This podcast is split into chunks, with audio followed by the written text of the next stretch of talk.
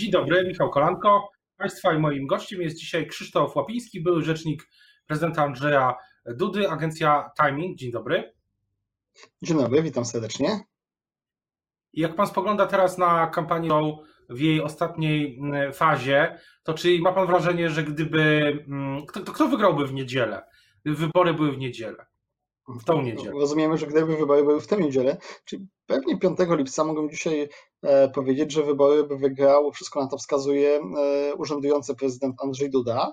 No ale wybory są nie 5 lipca, tylko 12. Jeszcze jest kolejny tydzień kampanii, no, która też e, może pewne rzeczy zmienić. No ale dzisiaj na pewno cały czas widać, że prezydent Andrzej Duda utrzymuje pewną przewagę nad Rafałem Trzaskowskim i gdyby te wybory odbyły się w tą niedzielę za za dwa dni, to, to pewnie by wygrał, no ale e, wybory, jak wszyscy wiemy, odbędą się jeszcze za kolejny tydzień. Na kilka dni w kampanii e, też może wiele tutaj zmienić. Tym bardziej, że te wszystkie sondaże, jakkolwiek do nich podchodzi, czasami krytycznie, czasami mniej, no pokazują, że ta przewaga no nie jest taka, jak była w pierwszej turze, tylko już ona się zmniejszyła. I z tego punktu widzenia, czy gdyby był pan dzisiaj w sztabie pana prezydenta, to doradzałby pan iść na taką debatę trzech telewizji, czy, czy nie iść? No to jest oczywiście gdybanie, więc e, zazwyczaj wolę unikać takich sytuacji, e, bo wtedy człowiek nie ma pewnej wiedzy, co się dzieje w sztabie, jaki sztab ma strategię, jakie badania. No jedno jest pewne, że dzisiaj pewnie e, każda decyzja o tym, czy wziąć udział w takiej czy innej debacie, jest poprzedzona analizą możliwych zysków i strat. I myślę, że dzisiaj w sztabie prezydenta jest taka kalkulacja, że taka debata, która była proponowana żebyś e, przez TVN, Onet, Wirtualną Polskę, e, że ona prezydentowi za wiele nowych głosów nie przysporzy, a może być no, pewnym ryzykiem. Stąd pewnie ta kalkulacja, że w tej debacie Andrzej Duda nie wziął udziału, czy ona, czy ona się nie odbyła, a z drugiej strony pewnie w sztabie Afra Trzaskowskiego jest inna kalkulacja, że, że skoro to jest kandydat, który goni, który e, po pierwszej turze miał kilkanaście punktów procentowych straty, to każda taka debata, każde bezpośrednie starcie jest szansą e, na to, żeby jeszcze kolejne punkty nadrobić. Także widzimy, że tutaj e, każdy ze sztabów, każdy z kandydatów ma trochę rozbieżne interesy, jeśli chodzi o występowanie w debacie. No chyba, że będzie tak duża presja społeczna, że z sondaży będzie wynikać, że 90% czy 80% czy więcej e, procent obywateli chce debaty. E, I wtedy unikanie takiej debaty no będzie, będzie groziło, że na przykład, nie wiem, jakaś e, nieduża, ale jednak kluczowa grupa wyborców, 1, 2%, 3%, stwierdzi, że nie, jak ktoś unika debaty, to znaczy, że, że się boi i nie warto tego popierać. Wtedy Gdyby była taka, takie oczekiwanie mocne społeczne na debatę e, i taka duża presja, e, to być może każdy ze sztabu by uznał, że jednak e, nie można, się z, nie można takiej debaty unikać. Czy pana zaskoczyło, rozmawialiśmy ostatnio, sprawdzałem miesiąc temu, dokładnie 3, 3 czerwca i czy, czy pana coś, co, co, pana, co pana najbardziej zaskoczyło przez ten miesiąc? Może i po stronie Trzaskowskiego, i po stronie prezydenta. Były, były takie rzeczy, które po tych dwóch, dwóch stronach pana zaskakiwały przez ten miesiąc? No, na, na pewno jakimś wielkim zaskoczeniem nie jest e, wynik z pierwszej tury obu kandydatów, e, no, no bo i wynik prezydenta oznacza, że e, rząd zmobilizował elektorat Zjednoczonej Prawicy i uzyskał podobny wynik procentowy, a pewnie a liczbowo jeszcze pewnie jeszcze większy niż Zjednoczona Prawica w ostatnich wyborach. Podobnie Rafał Trzaskowski też wskoczył na te mocne 30% co też mu dało taką pewnie troszeczkę no, oddech e, ulgi, że no, gdyby było 25, to pewnie by się zaczęły już e, głosy, że, że nie ma szans, a te 30 jednak daje mu taką pozycję wyjściową, że jeszcze może walczyć, więc, więc pod tym względem nie ma zaskoczenia. No, pewnym zaskoczeniem, choć niedużym, była frekwencja e, wysoka. Ja tak kilka dni przed wyborami uważałem, że to będzie 60%, no było jeszcze kilka punktów procentowych więcej. No już w warunkach takiego dla wielu ludzi rozpoczynającego się urlopu, więc to, to, to troszkę było zaskoczenie. No i no nie, nie, nie zaskoczenie było po stronie no być może niektórych kandydatów. Słabszy czy słaby wynik Roberta Biedronia, mimo wszystko dobry wynik Szymona Hołowni, myślałem, że będzie ten wynik trochę niższy. To są takie mniej więcej drobne zaskoczenia, nie, nie ma jakiegoś takiego, jakiejś takiej rzeczy, która by, by, by zupełnie zupełnie wyglądała inaczej niż, niż kilka tygodni temu e, na to patrzyłem.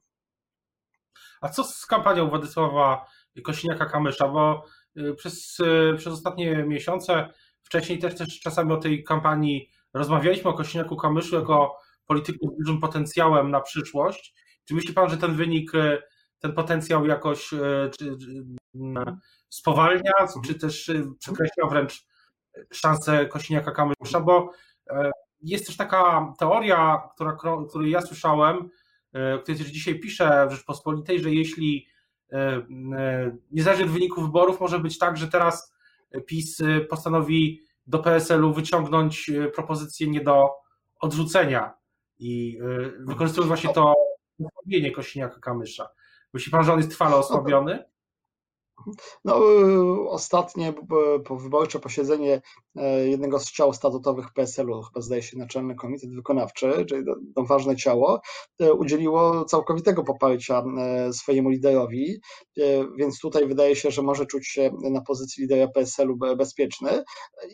Wynik Władysława Kośniaka-Kamysza jest to pewnym zaskoczeniem, w tym sensie, że on miał naprawdę pół roku bardzo do, dobrej kampanii, był bardzo aktywny, był, e, prowadził tę kampanię e, no, no, bardzo długo, dłużej niż wielu kandydatów, no, a, wynik chyba nie odzwierciedla tego, co, co kandydat zrobił. To jest trochę taki paradoks, że wynik nie jest odzwierciedleniem tego, jak wyglądała kampania. Tutaj znowu chyba trochę nie, nie tyle, to jest bardziej kwestia tego, że E, Władysław Kośniak-Kamysz był kandydatem PSL-u, partii, która zazwyczaj w wyborach prezydenckich jej kandydaci osiągają słabe wyniki. No i na pewnym etapie też no, był, był, można powiedzieć tak, że e, to jest także pokłosie tego mocnej polaryzacji, e, kiedy na pewnym etapie Małgorzata Kidawa-Bońska miała bardzo słabe sondaże, to i Władysław Kośniak-Kamysz i Szymon Hołownia bardzo e, mocno e, e, zyskali w sondażach. Wejście Rafała Trzaskowskiego zmieniło tą, tutaj tą sytuację kampanii, mimo ogromnej aktywności, nie to odegrało znaczenie, tylko fakt pewnych szyldów partyjnych i fakt pewnej polaryzacji sceny politycznej. I tutaj chyba Władysław e, Kośniak-Kamysz, czy on sam niewiele mógł już zrobić. Natomiast co do tego, czy, czy tutaj nastąpiły jakieś e, przetasowania, ja jestem przekonany, że, e, że wybory prezydenckie, jakikolwiek będzie ich wynik, no będą, jeśli chodzi o obóz rządowy, takim momentem, kiedy ten obóz będzie mógł na nowo się zdefiniować.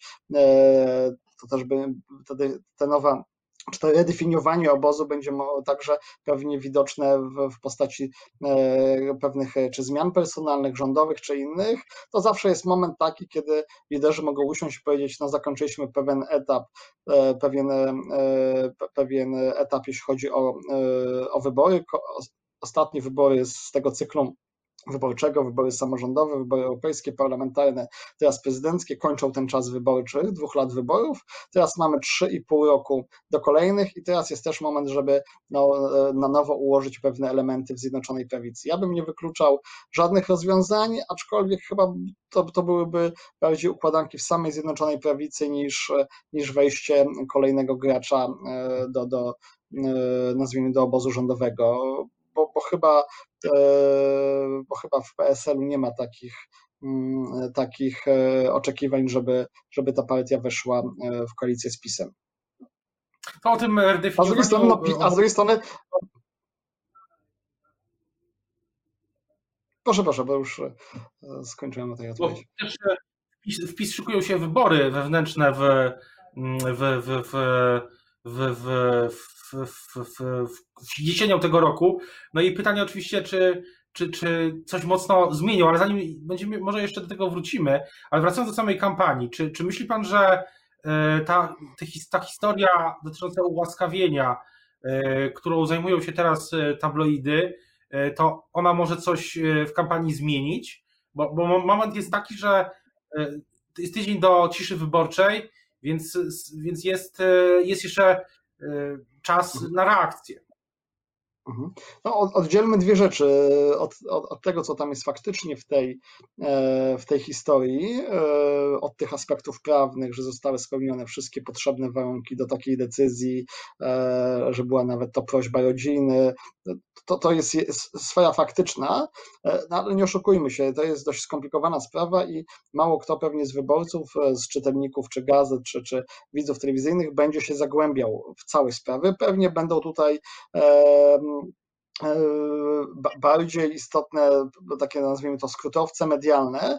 No i w tym sensie, jak, jak, widzimy, ta, e, ta informacja czy ten temat e, już przestał być tylko tematem, który jest dyskutowany w gronie kilkunastu tysięcy osób czy kilkudziesięciu tysięcy na Twitterze. Tym tematem już zajmują się gazety, także te gazety nazwane tabloidami, zajmują się portale internetowe, telewizje, więc ona wyszła poza takie no, bańki medialne czy, czy takie czy, czy media bardziej bardziej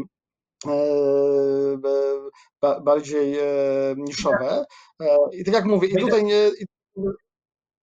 I tutaj to może mieć o tyle znaczenie, że. Tak, proszę. Pamiętam taką historię, ktoś mi opowiadał ze sztabowców PiSu, że, że w 2015 roku, czy w ogóle, że w kampaniach zaczyna dzień od przeglądania nie Twittera, ale tabloidów. No to dzisiaj i wczoraj niezbyt y, to korzystnie wygląda dla prezydenta. No tak, tym bardziej, że to jest taka historia z, z z gatunku, e, nieważne czy jemu ukradli, czy on ukradł, e, zapewne jest zamieszany w kradzież.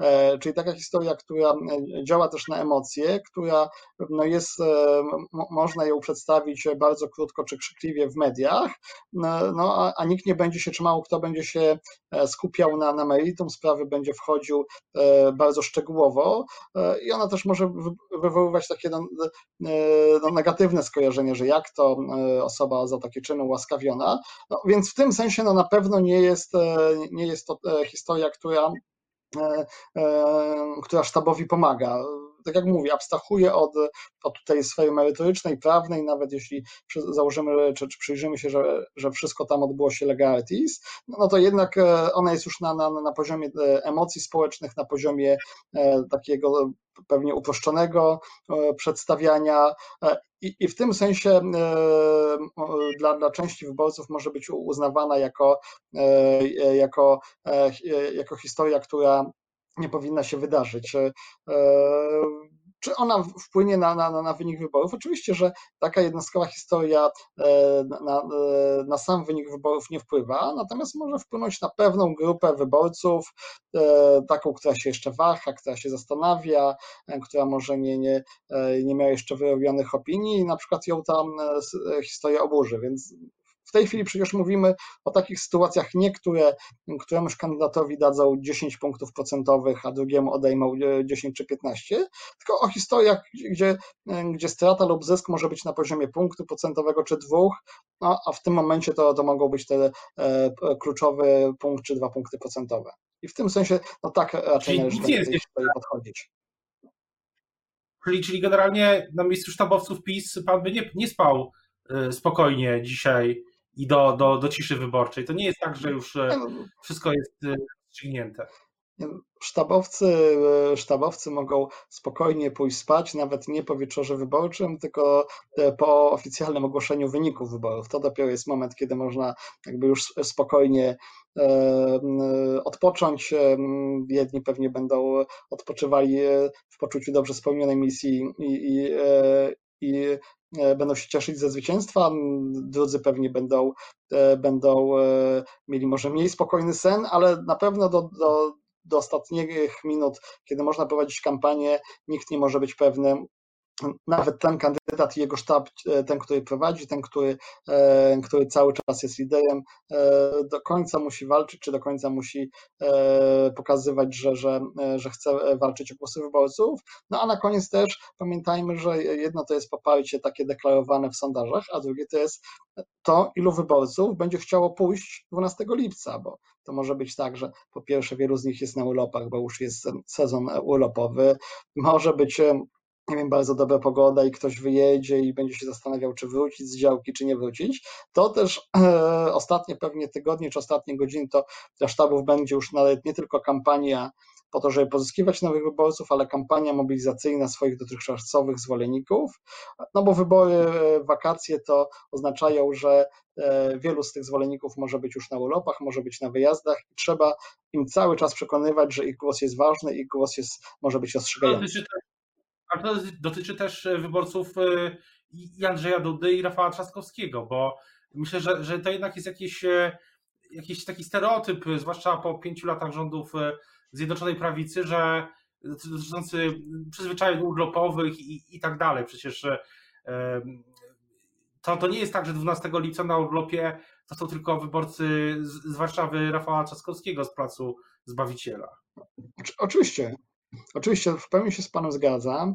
Przecież jest też tak, że, że wyborcy, e, wyborcy e, Zjednoczonej Prawicy czy Andrzeja Dudy też wyjeżdżają na urlopy.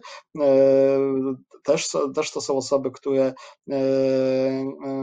które mogą e, w jakiś sposób zostać zdemobilizowane w tym sensie, że mogą uznać, że już sprawa jest e, wygrana, że już e, jest taka przewaga, że no mój głos nie, nie ma znaczenia, więc nie muszę iść do, do drugiej tury. Więc tu pełna zgoda, to, to pewnie każdy będzie do ostatniej chwili się mobilizował, bo nawet jak zakładamy, że Rafał Trzaskowski ma większe poparcie w dużych miastach i że te, nawet troszeczkę, nazwijmy ten, ten elektorat jego jest elektoratem, który być może wy, e, e, jakby więcej wyjeżdża na wakacje, e, ale to nie, tak jak mówię, ale przy uwzględnieniu pewnych proporcji, no to też pamiętajmy, że pewnie wielu z tych wyborców wzięło na przykład zaświadczenie o możliwości głosowania poza miejscem zamieszkania, tylko żeby potem na przykład z tego zaświadczenia skorzystali. Mamy też duży przyrost chcą, chcących głosować za granicą, więc to, to będzie naprawdę walka też o mobilizację. Też na koniec chciałbym zapytać o coś troszeczkę poza kampanią y, prezydencką, bo rozmawialiśmy o tych y, scenariuszach na przyszłość po wyborach, jesienią się szykuje kongres, będzie, będą władze PiS nowe wybierane. I czy myśli pan, że w ogóle istnieje taki scenariusz realny, że, że prezes PiS Jarosław Kaczyński po prostu przejdzie na emeryturę?